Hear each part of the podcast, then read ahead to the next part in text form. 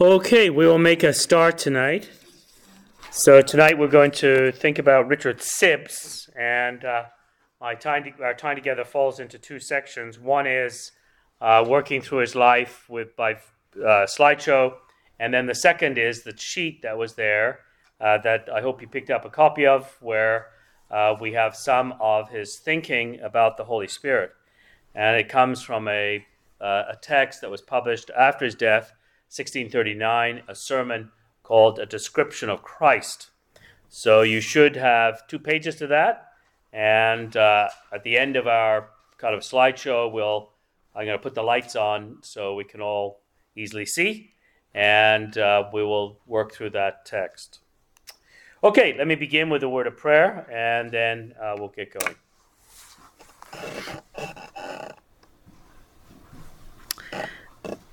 Our Father, we thank you for this night, for the privilege and ability to come here and think about the past, think about servants that you have used. And our time tonight, we pray that you would be with us to bless our reflections, our words, our thoughts as we think about Richard Sibbes and his ministry in England. And may it be both intellectually helpful, but also profitable for our souls. And we pray in all of this you might be glorified for Jesus' sake. Amen. So, Richard Sibbes, uh, 1577 to 1635, those dates will come up uh, a little later.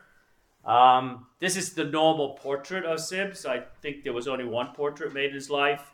Um, it's a bit unusual in the sense of the, the hat. I think that's a nightcap of some sort.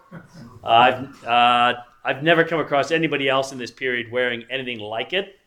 Uh, this might, uh, in your minds, be also unusual, but that is not atypical of men's dress in this period. And in fact, if you know anything about Lutheran ministers in Denmark and uh, maybe Norway and Iceland, they still wear, some of them still wear a traditional garb that is something like this this lace uh, kind of frill around the neck. Um, I saw one remark that this was kind of um, avant garde uh, dress for his day, but it actually was not un, uh, unusual uh, for men uh, to wear this. Uh, just before we get going, uh, there are two good books on Sibbes, both of them by Mark Dever. You may know the name. Mark Dever is the pastor of Capitol Hill Baptist Church in Washington, D.C about a mile or so from the capital. And uh, he did his uh, PhD at the University of Cambridge, where he did his doctoral work on uh, Richard Sibbes. And in fact, this book um, is his doctoral work. So this is a fairly dense study of Sibbes, Sibbes' life, Sibbes' theology. Um, this is a kind of a popular version of it. Uh, this is a series of books called A Long Line of Godly Men. Uh, it's in a series that is edited by Steve Lawson. You may know that name. Uh, Steve Lawson teaches with uh, John MacArthur, but he also teaches out on the East Coast with Lincoln Ligonier. And he has this series. Uh, they've just repackaged it in a very plain cover, white cover with a little picture of each individual in the series. I think this one's a much more attractive uh, kind of portrait. Uh, and you'll notice the, the frilly hat. um, this particular painting was owned by a, um, an antiquarian bookseller in Philadelphia. Uh, the, for some, somehow he found out it was being sold, whatever library in England, and he acquired it. Um, I have no idea if it's, uh, he recently passed away. I have no idea if, uh, if it was sold before he passed away or what. But this is, as far as I know, the only portrait that we have of uh, Sibbes. Uh, Sibbes over the years has been his uh, ministry has been deeply appreciated. Here's C.H. Spurgeon. Sibbes never wastes the student's time. He scatters pearls and diamonds with both hands. And he's talking here about just the gems that you find as you read along in Sibbes's writings. Um, there was a period of time in Martyn Lloyd-Jones's life, if you know that name, uh, one of the greatest preachers, I think, of the 20th century, Welsh. And it was in the 1920s he wrestled with a significant period almost of depression. And he said, I went to Sibbes, and Sibbes was enormously helpful. He was a tonic tonic and a balm uh, to my soul. So Sibbes is born in a little place called Tostock, which is right there in the heart of Suffolk, and uh, not that far from Cambridge. This is probably about, I would think, maybe an hour at most. Uh, there's a major little town here called Bury St. Edmunds, and then Ipswich down here, if you know that area. Um, this is all very familiar. I was born in Birmingham, grew up in Coventry. Uh, of course, knew nothing of this whole world when I was growing up. Uh, this is the parish church at uh, Tostock, and uh, for a while I thought he was that's where he was baptized as an infant, but it looks like he was baptized in another church uh, up up here at a place called Thurston. So born in 1577, um, Queen Elizabeth II is on the throne. This is the beginning of the Puritan movement. Uh, the Puritans are beginning to agitate about changes that they wanted, and there is growing conflict within the Church of England over the Puritan agitation for various changes in worship. And uh, in the following decade, uh, there would be challenges, as we've, we've seen all this, there will be challenges regarding church government. And a number of the Puritans will move towards Presbyterianism. Um, Sibbes seems to have been content all his life with an episcopal structure. He's really never involved in controversy. Um, his father was a wheelwright. And uh, here's a traditional wheelwright. Uh, this is uh, obviously from today, uh, creating a wheel. And um, in that period, 90% uh, of men would follow their father's profession. So if I were to go around this room and simply ask the men, what did your father do? And then 90% of the time, I could guess what you do. Uh, you basically followed your father's profession. Uh, this is a very different world than our world in a number of ways. One of the ways in which this is a very different world, we tend to look back, say, to the 1950s as kind of the model traditional family, where you've got a father, a mother, two children, three children. This is a very different world. The typical household would have usually a father, mother, some children, uh, maybe an unmarried sister, uh, a grandmother, grandfather, maybe a couple of live in cousins, and some servants. Uh, the father was there 24 7 because he normally did whatever he did in the house. Uh, if he was a wheelwright, he would have a shop in the back of his house uh, where he would make wheels. And his children would learn, the sons especially, would learn the trade as they, as they grew older. And that's why it was typical for a son to follow in his, his father's footsteps. So when John Bunyan, for example, who never went to university, uh, his father was a tinker, which doesn't mean then what it means now. And then it means a man who mends pots and pans. Uh, some of you may uh, have seen this in the summer. We have where we are. Uh, we'll have a, uh, a truck that will go around. It's not an ice cream truck, uh, ringing a bell, and he'll sharpen knives and etc. That's what Bunyan was. He would go from house to house mending pots and pans. And uh, that's what his father did. And when he was called to preach, and he eventually ends up being put on trial, it's very interesting in his trial. One of the questions the judges asked him, What did your father do? Well, he was a tinker, he mended pots and pans. Well, it's obvious what you should do. You shouldn't be out preaching, you should do what your father did. Um, so it was expected that he would follow in his father's footsteps. His father, Paul Sibbes, was a Christian believer. Um, apparently got frustrated with his son that his son didn't want to become a wheelwright. I uh, wanted simply to read books. Um, he tried to encourage him, give him some tools to help him, you know, uh, get involved in what he was doing, but all to no avail. And so it became very obvious that the son had a different future. And uh, in uh, 1595, so when he's 18, he matriculates, that is, he he starts his education, his uh, second post-secondary education, here at St. John's College. My daughter and I were here for a whole day last uh, summer, and uh, I didn't realize this. I'd seen this before, but I didn't realize the only way you can get into this, you have to be formally admitted to the college by somebody who's in the college. So there was a doctoral student who I knew he got us into the college, and we stood on that bridge. There's two. Of, there's two of these in England. There's one in Oxford. This one is much prettier, and this is the back of the college. So you'd actually come through here. Uh, there's two or three. I can't show you, but there's two or three kind of courts you go into. There's the the entrance. It's a red brick entrance. Then you go into another area. Then another area, which is this. Then you cross this bridge, and that's what you see at the back. And the river, this river flows kind of back here as well. This is gravel and the lawn, and it's absolutely gorgeous. And uh, so he was here. He would be here for uh, the best part of eight or nine years. He gets his uh, BA in 1599, and then he gets an MA in 1602. This is the leading preacher. I mentioned him a little before, William Perkins. And you'll notice the he's got the collar too. It's, as I say, it's pretty standard for men of this period. Um, uh, William Perkins uh, was the leading preacher in Cambridge. Cambridge was a, a bastion of Puritans, and a number of the colleges were basically uh, designed to train Puritan ministers. Uh, St. John's was not such. But uh, he is the leading preacher here. He was a, he was the minister at a place called St. Andrew the Great. That is still, if you ever go to, sorry, I, I said Oxford, I meant Cambridge. If you ever go to Cambridge and you want to go to an evangelical church, St. Andrew the Great is still strongly evangelical. It's known as Stag.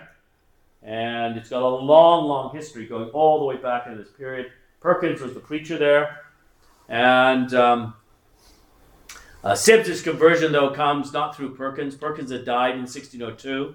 He was succeeded by a man named Paul Baynes. Uh, we don't have portraits of Baynes. We do have this book of Baynes, uh, published quite a number of years after his death. And it was under Paul Baynes's uh, ministry that Perkins, uh, sorry, that um, uh, was converted. very interesting little saying of Baynes that I thought might be interesting. Beware of a strong head and a cold heart. Um, your theology should be should touch your heart, not simply your mind. Um, he was ordained in 1607 and uh, went on to earn a BD. So you would earn a BA and MA, and a BD is a Bachelor of Divinity. Um, it's built on top of a BA and an MA. Uh, today we call this a Master of Divinity. Uh, a lot of students who take the Master of Divinity think they're doing a second like a ma- actual master's degree, but they're actually doing another BA because we accept, I'd say at Southern, we accept, or uh, uh, Heritage, where I do some teaching, uh, we accept students into the MDiv program, the Master of Divinity program, who have done a BA in, you know, any of the arts. They've done a B Commerce, BCom. They could have done a Bachelor of Engineering. They've never done any theology or religion, and they still come in and do a master's degree, which technically is always a second degree uh, over above your of your bachelor's. So it was better when it was called a BD, but anyway, that was changed in the 1960s. So he was appointed to Holy Trinity. Uh, here it is. I've been in Holy Trinity once, I believe. It's always locked when I've been in Cambridge. Um, uh, the one time I did go in, uh, they had a huge uh, kind of swimming pool thing for a baptism. This is an Anglican church, baptizing infants. And it's very interesting that they're seeing significant numbers of converts in their adult uh, as adults and teens. Um, as far as I know, it's still evangelical. Um, in this period, it becomes again a bastion of Puritanism. This is a painting from the 19th century. Uh, it's very interesting how I, I, one can, if you know the church, you can immediately recognize it. This is not the best of pictures, and I apologize. Um, when he began preaching there, significant numbers came to hear him, Sibbes. Uh, they had to rebuild an entire gallery to accommodate the hearers. A number of the men who were converted under his ministry, Hugh Peters. Um, Hugh Peters is a firebrand. Um, he's, he's a bit of a fanatic, actually. Um, he's a key, uh, during the Civil War, he was a key figure in lobbying for the execution of the king and uh, he is he's a he's a very far to the left or the right, whatever way you want to put him. Um, but he was converted under his ministry. A man named John Cotton. John Cotton's a very important Puritan who comes to Boston in America and will be very influential in shaping the early life of Massachusetts and Connecticut. Um, this man, Thomas Goodwin, who becomes the, uh, the vice president of Cambridge University for a period of time, and then eventually also the chaplain to Oliver Cromwell. Um, he, he had a very distinct, uh, he was very distinctly shaped by Sibbes. And then this man, John Preston, uh, his whole style of preaching was changed. Uh, believed, this is actually a quote from Sibbes in terms of preaching to preach is to woo, not simply to convey information, nor simply to urge people to do things, but is to create in your preaching a love for Christ, uh, to, to show the Christian life as eminently desirable and beautiful. And I think that's part of the, the impact of Sibbes. The main scope of all preaching is to allure us to the entertainment. And entertainment there doesn't mean what it means today, it means the embrace of. Um, when we hear that word, we think of uh, a pastime or whatever, but it's the idea of the, to embrace Christ's mild, safe, wise, victorious government. Um, in the mid 16 teens, he does run into trouble with the government because it's quite clear he's a Puritan, and he is removed from being the preacher at Holy Trinity. And he finds employment in London. This is uh, an inn called Gray's Inn. It's a law court. And uh, there are four inns of law courts in London. And even today, you cannot be called to the bar that has become a, a, formerly a barrister or a solicitor in England or Wales if you have not done some study at one of these four, four inns. And uh, this particular building, this is be this would be 17th or 18th century. This is probably 18th century, but the actual site goes back to 1370. They've been training lawyers there since 1370.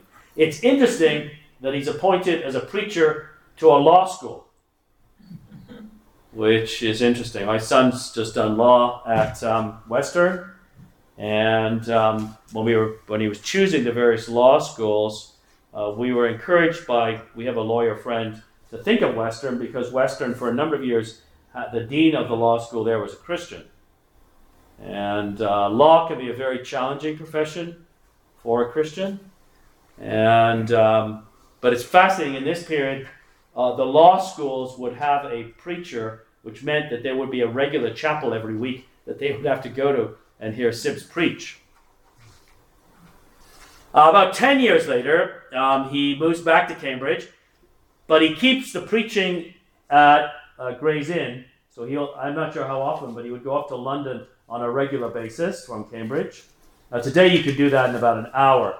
It probably would take him about a day then. So he, he keeps the appointment in London, but he accepts another one in Cambridge at a place that, that was then called St. Catherine's Hall. It's now St. Catherine's College. And then finally, in 1633, the king, Charles I, reappoints him to Holy Trinity, where the church where he had begun his ministry and was removed um, by actually Charles's father would have removed him. Charles reappoints him. And uh, Charles must have felt he was well, Charles is in a major conflict in the 1630s with the Puritans, but he must have felt that Sibbes was safe enough to reappoint. And he keeps all three positions. He stays as the master of this hall. Um, he continues preaching regularly at Holy Trinity, and then on occasion he must have gone up to London to uh, Gray's Inn. Um, this again, this is a very old picture of Sibbes, and you got again the, that wee hat and the ruffle. So as I said, there's one picture of Sibbes, and every other picture has been drawn from it. Um, there's a great saying of him by a man named Izaak Walton. Izaak Walton was not a Puritan. He was a biographer, and he also was a keen fisherman. And he wrote a book called The Complete Angler. I'm not sure if, I don't know if any of you are into fishing, but if you're into fishing, you'd know Izaak Walton's The Complete Angler. in which he describes all the ins and outs. I've never been fishing in my life, so I've got no idea uh, beyond this book what I'm talking about. But he describes all the ins and outs of fishing, different types of fishing. I gather there's one you just put the line in, fit in the water, another one you cast. Anyway, all that. And so Isaac Walton is not known for being overly religious, but he said of uh, Sibbes, heaven was in him before he was in heaven, which is a, a lovely saying. Um, he died in July of 1635. A couple of things about Sibbes, and then we'll look at the text that we have uh, before us. Sibbes never married. Uh, that would be part of the requirement to be a professor at Cambridge and Oxford. If you were a professor at Cambridge and Oxford, you could not marry. And I think that only changes in the 20th century. You also had to be a minister, an ordained minister in the Church of England. So it's not surprising he didn't marry, but he established an astonishing network of friendships. And um, friendship is something I'm very interested in for whatever reasons. And he could say this there is a sweet sight of God in the face of a friend.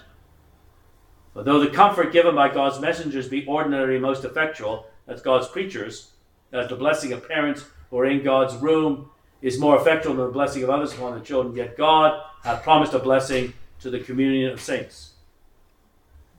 And uh, he was very conscious of the importance of having friends in the Christian life. Uh, books by Sibbes. This is probably his most well known book, The Bruised Reed. It's the uh, passage where Jesus says that the Messiah will not bruise a reed or break a, a, a, a piece of flax. Um, this is a collection, there's a whole collection of his works published by the Banner of Truth. Uh, this is St. John's College from the back. Uh, there are six volumes in that series. Most of these books were published after Sibbes's death. Uh, his works were collected and published. And then this is, I, I don't know this book, but I came across it. I thought it might be interesting. Um, it's a year of daily devotional thoughts from Sibbes. Uh, obviously, this man, uh, Donald McKinnon, uh, I don't know who he is, but has gone through his writings and selected them and assigned, you know, a little reading for each day. Well, this is what we want to look at. Uh, Sibbes on the Holy Spirit. Um, in this particular work, A Fountain Seal, the work of the Spirit and sealing, which I'll mention in a second, uh, he could say this What greater indignity can we offer to the Holy Spirit than to prefer base dust, that is, human beings, before his motions leading us to holiness and happiness? What greater unkindness, yea, treachery, to leave directions of a friend, to follow the counsel of an enemy, such as when we know God's will, it will consent with flesh and blood in leaving a true guide and following a pirate. And he's talking here, obviously, about not listening to the Spirit as he has given us his word uh, in the scriptures. Uh, this is a very interesting book. I'm not going to get into it in detail. Uh, we'll turn to the text in a second. Uh, Sibbes believed, on the basis of Ephesians chapter 1, verse 14, that there, the sealing of the Spirit, that there is a second work that takes place in believers' lives. There's conversion, and then when you receive the Spirit, but then later you will be sealed with the Spirit, which gives you assurance of salvation. And it sounds to us in the 20th century, early 21st century, like Pentecostalism. Uh, it's not, but it has the, a similar sort of idea that there are two stages in the Christian life. And Sibbes was, Sibbes was a key figure in passing that teaching down. Well, let me turn then, if you've got that text, uh, let me turn to that. I put the lights, lights on. Um,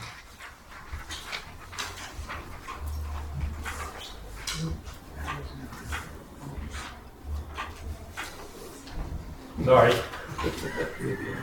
Aha. Okay, so this comes from uh, a sermon on uh, called "The Description of Christ." Uh, Sibbes dies in 1635. It was not published till after his death. And let me just go through parts of it, and I'll read and make a comment. And it's based on the scripture passage Behold, my servant, whom I have chosen, my beloved, in whom my soul is pleased, well pleased. I will put my spirit upon him, and he shall show judgment to the Gentiles. He shall not strive, nor cry, neither shall any man hear his voice in the streets. If God love and delight in those that are in Christ with the same love and delight that he has in him, that is Christ, how shall I know that I am in Christ and that God thus delights in me? And this is a big question the Puritans wrestle with. How do I know I'm a Christian? How do I know I've been saved? How do I know I've been justified by faith? Briefly, a man may know that he's in Christ if he find the Spirit of Christ in him. For the same Spirit, when Christ took our nature that sanctified that blessed Mass, whereof he was made, when there was a union between him and the second person, the same Spirit sanctifies our souls and bodies. There is one Spirit in the head, Christ, and in the members, us. Therefore, if we find the Spirit of Christ in us, we are in Christ and He in us. And so, one basic thing he's emphasizing here that a Christian is a person who's indwelt by the Holy Spirit. And this is pretty standard Puritan teaching. It's pretty standard Christian teaching down through the years that really there are only two types of human beings those in whom the Spirit dwells and those in whom he does not. I will put my Spirit upon him, and he's now going to comment on that little phrase from Matthew 12. It may be objected Christ was God Himself. He had the Spirit and gives the Spirit. Therefore, how could the Spirit be put upon Him?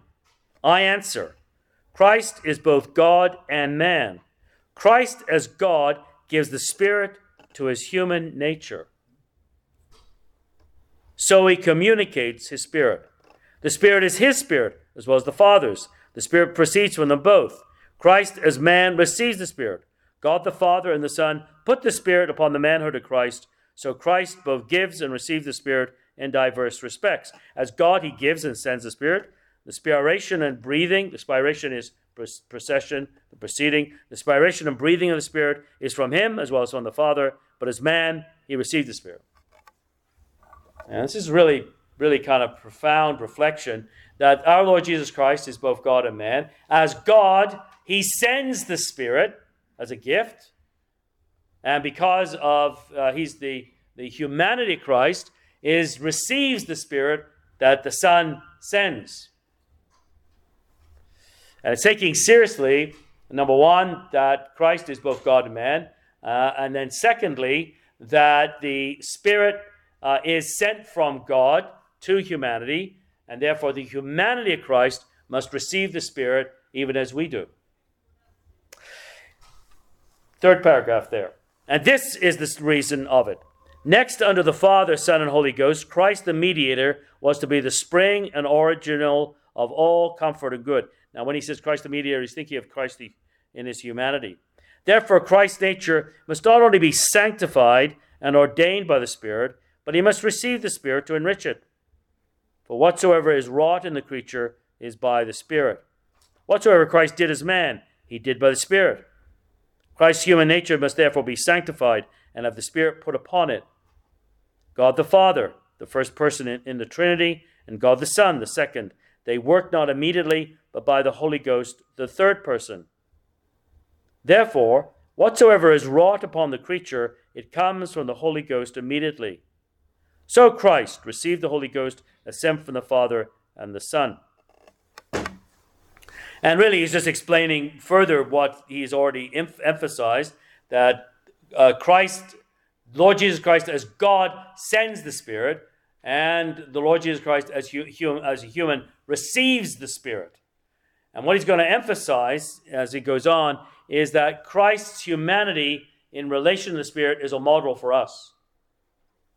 He also emphasizes there that uh, whenever the holy the, the father and the son act they act by the holy ghost so our first experience of god is always of the god the holy spirit the spirit comes into our lives and opens our eyes to see christ to know christ and through christ to know the father but our first experience of god is by the spirit one of the big things that uh, i think well, a lot of evangelicals in the 20th and 21st centuries forgotten is that in their history, going back to the Reformation, there has always been this very deep interest in the work of the Holy Spirit. And in the 20th century, uh, we've kind of allowed certain groups, Pentecostals, charismatics, to maintain that interest. And we've kind of, oh, okay, they're very interested in the Spirit. That, that historically has not been where our focus has been, uh, has been. But historically, if you go back, the Puritans were deeply interested in the Holy Spirit. So let me pick up where I left off. So Christ received the Holy Ghost as sent from the Father and the Son. Now, as the Holy Spirit is from the Father and the Son, so he works from the Father and the Son. He sanctifies and purifies and does all from the Father and the Son, and knits us to the Father and the Son. To the Son first, then to the Father. In other words, the reason why we know God is because of the Spirit. The Spirit comes, uh, opens our eyes to see who we are, as we'll see in a minute and then draws us to Christ, gives us faith, which faith in Christ, and through Christ we are then linked to the Father.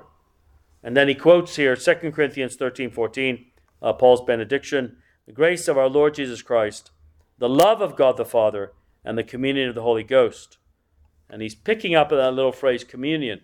Uh, we, have, we have fellowship or communion with the Father and the Son because of the Spirit. All the community we have with God is by the Holy Ghost.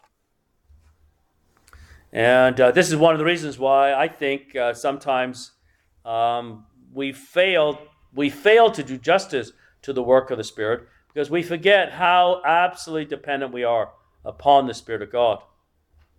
And uh, I think some of us would be very frightened um, if something like what uh, C.H. Spurgeon would sometimes do in the middle of his preaching. Sometimes in the middle of his preaching, he would stop and pray for the Holy Spirit to come upon the congregation. And I think in our given our context, we probably, think, oh, the guy's gone he's gone Pentecostal or he's gone charismatic.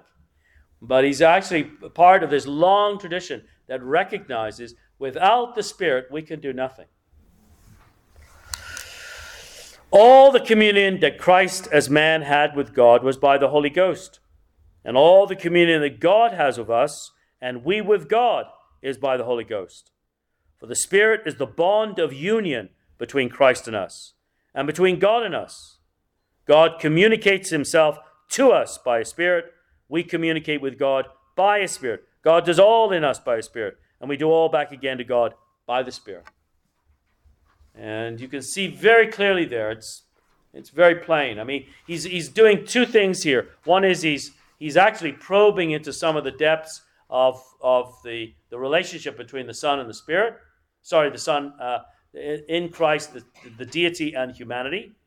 But he's then relating it to, to us in terms of our relationship to God.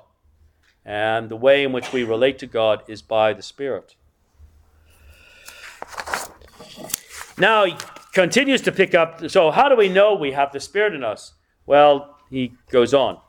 If we have the Spirit of Christ, it, the Spirit, will convince us of our own ill, of our rebellion and uh, rebellions and cursed estate, and it will convince us likewise of the good we have in Him.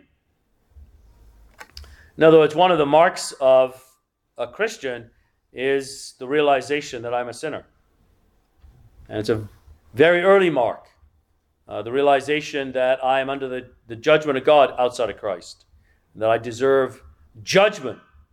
And uh, the only place of safety is in Christ. So if I have those convictions, then it's clear from Sibbes's teaching here that I am, that the Spirit of God is at work in my life. And then he has a spirit of union to knit us to Christ, make us one with him and thereupon to quicken us, to lead us, guide us, and to dwell in us continually, to stir up prayers and supplications us, to make us cry familiarly to God as to Father, to comfort and support us in all our wants and miseries as he did Christ, to help our infirmities as the apostle at large in Romans 8:26 sets down the excellent office of the Holy Ghost, what he does in those that are Christ's. And so he, he really in a very very short compass he sums up a host of things that the Spirit does. Uh, the Spirit um, brings us into union with Christ. There's a very common phrase in Paul that a person is in Christ. And to be in Christ is to be indwelt by the Spirit of Christ. Um, what else does he do? Well, he quickens he, make, he makes us alive in Christ. He leads us, He guides us, He dwells in us. There's a little emphasis continually. Those in whom the Spirit takes up residence, He will never leave. Um, he helps us pray. And he quotes that amazing passage in Romans 8 26, 27, which I'm not exactly sure he's con- got completely right. In Romans 8 26, 27, uh, Paul uh, says, The Spirit uh, prays in us uh, with groans too deep for words, but the Father hears those groans. And what uh, he appears to understand is that the Romans 8:26 is that the Spirit helps us to pray, which he does. But I think in Romans 8:26 the Spirit actually prays, which is quite remarkable.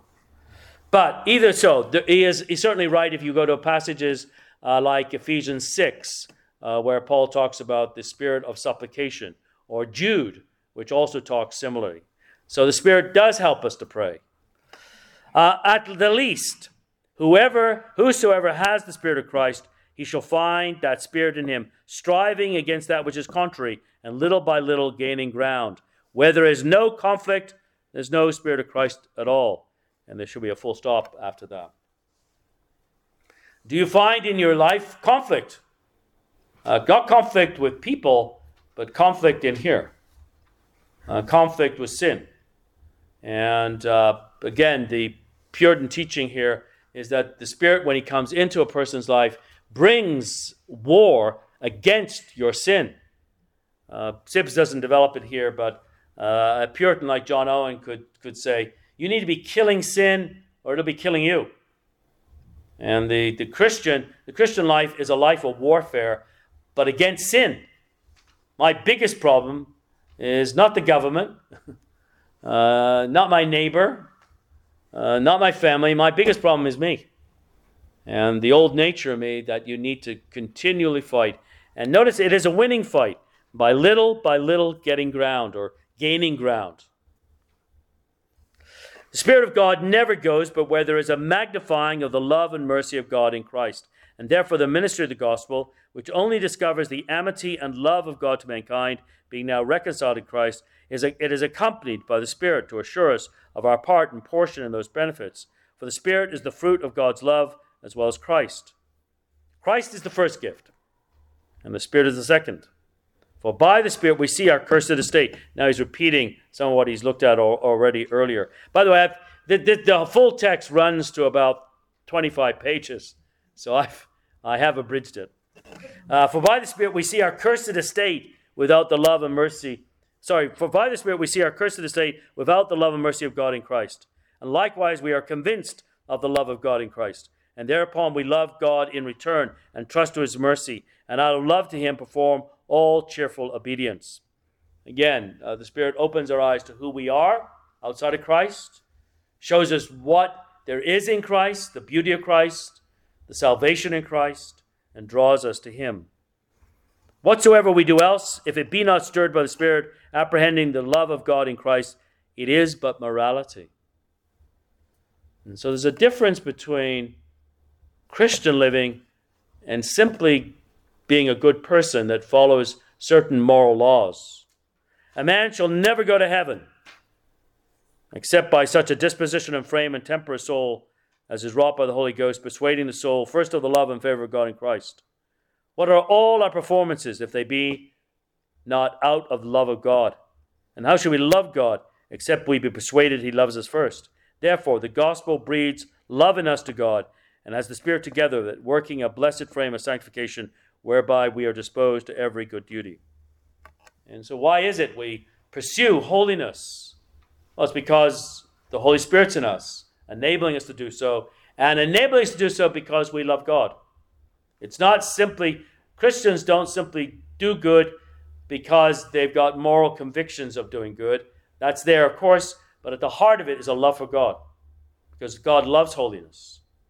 And the Spirit enables us uh, to live in such a way. What is the reason that former times were called dark times? And so they were. The times of popery, a dark age. He's thinking here of the Middle Ages. Well, Christ was veiled. The gospel was veiled. There was no preaching of salvation by Christ alone. Christ was obscured. Thereupon they were, there were dark ages. Those ages wherein the Spirit of God is most, is where Christ is most preached. And um, in other words, what are the ages where, what are the times in the history of the church where the Spirit of God is being most at work, where Christ is preached? And there are long sections of the Middle Ages, or certain areas of the Middle Ages, where the focus is not on Christ at all. In fact, in many contexts, there's no preaching at all. Uh, the Mass was seen as the central thing.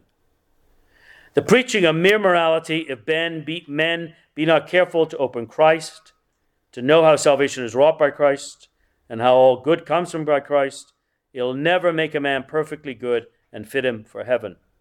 It may make a man reform many abuses, like a philosopher, which has its reward and its respect amongst men, but nothing to give comfort at the hour of death and the day of judgment.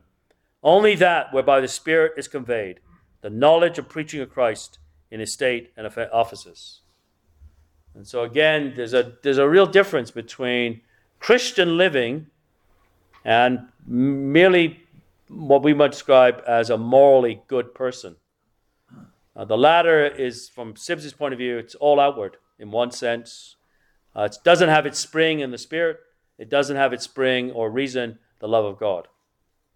Therefore, we should not set up sails to our own meditations, that unless we be carried with the wind of applause, to be becalmed and not go a whit forward, but we should be carried with the Spirit of God and with a holy desire to serve God and our brethren and to do all the good we can. This does not mean we don't do good, but it's goodness that comes out of the inner work of the Holy Spirit.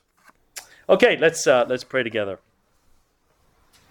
Our Father, we thank you for this evening, for the work of men like Sibbes, for the reminder that without your Spirit we can do nothing in our Christian lives. We pray that He might dwell in us richly and that we might walk with Him uh, according to your word, not grieving Him, not quenching Him, but having allowing Him to have His way in our lives. And this for your glory and the glory of your Son.